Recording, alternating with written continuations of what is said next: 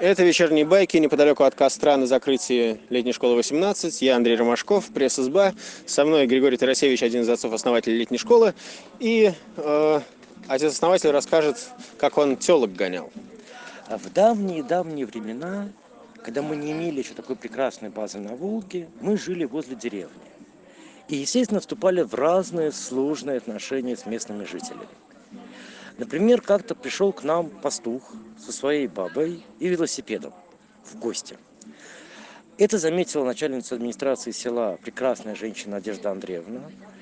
И пока я пытался интеллигентно объяснить, что не надо появляться в нетрезвом виде на территории нашего лагеря, я увидел, как проплывает в воздухе сначала пастух, потом баба пастуха, потом велосипед пастуха. Это Надежда Андреевна решила быстро вмешаться и решить вопрос без диалога, без переговоров, просто похватав его за шкирку и повыкидывав. Ну, прошло пару недель, он, очевидно, очухался.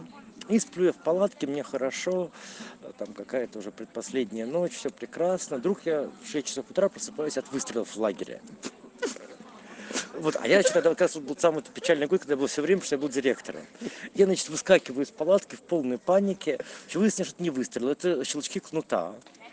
И пастух с утра, в 6 часов утра, не потрезвев, повел стадо коров через лагерь. Лагерь весь спит, непонятно, что делать, потому что пока ты разбудишь, они все... Вот, в общем, как-то коровы миновали, почти все палатки там только немножко растяжек порвали и ушли вдаль, но одна челка отбилась от стада и осталась в лагере. Лагерь спит, позвать на помощь некого. Я с каким-то дрыном бегал значит, э, за этой коровой. Корова, естественно, не дура, от меня убегала. В общем, это был такой марафон между палатками. Э, Я и телка, в прямом смысле этого слова. В общем, мы друг друга долго как-то я не знаю, как мы взаимодействовали друг с другом, вот бегали по лагерю, в итоге она убежала куда-то в лес, долго ее искали, эту телку, не нашли, потому что пастух был пьян, он увел стадо, про телку то забыл. Вот, и потом была газета у нас, такие называлась «Желтые ручки» или «Грязные ручки», я не помню. Там была большая статья, как Тарасевич телок гонял. Ну вот, теперь уже больше ни у кого не будет сомнений, что Григорий Тарасевич умеет обращаться с телками. Это были вечерние байки.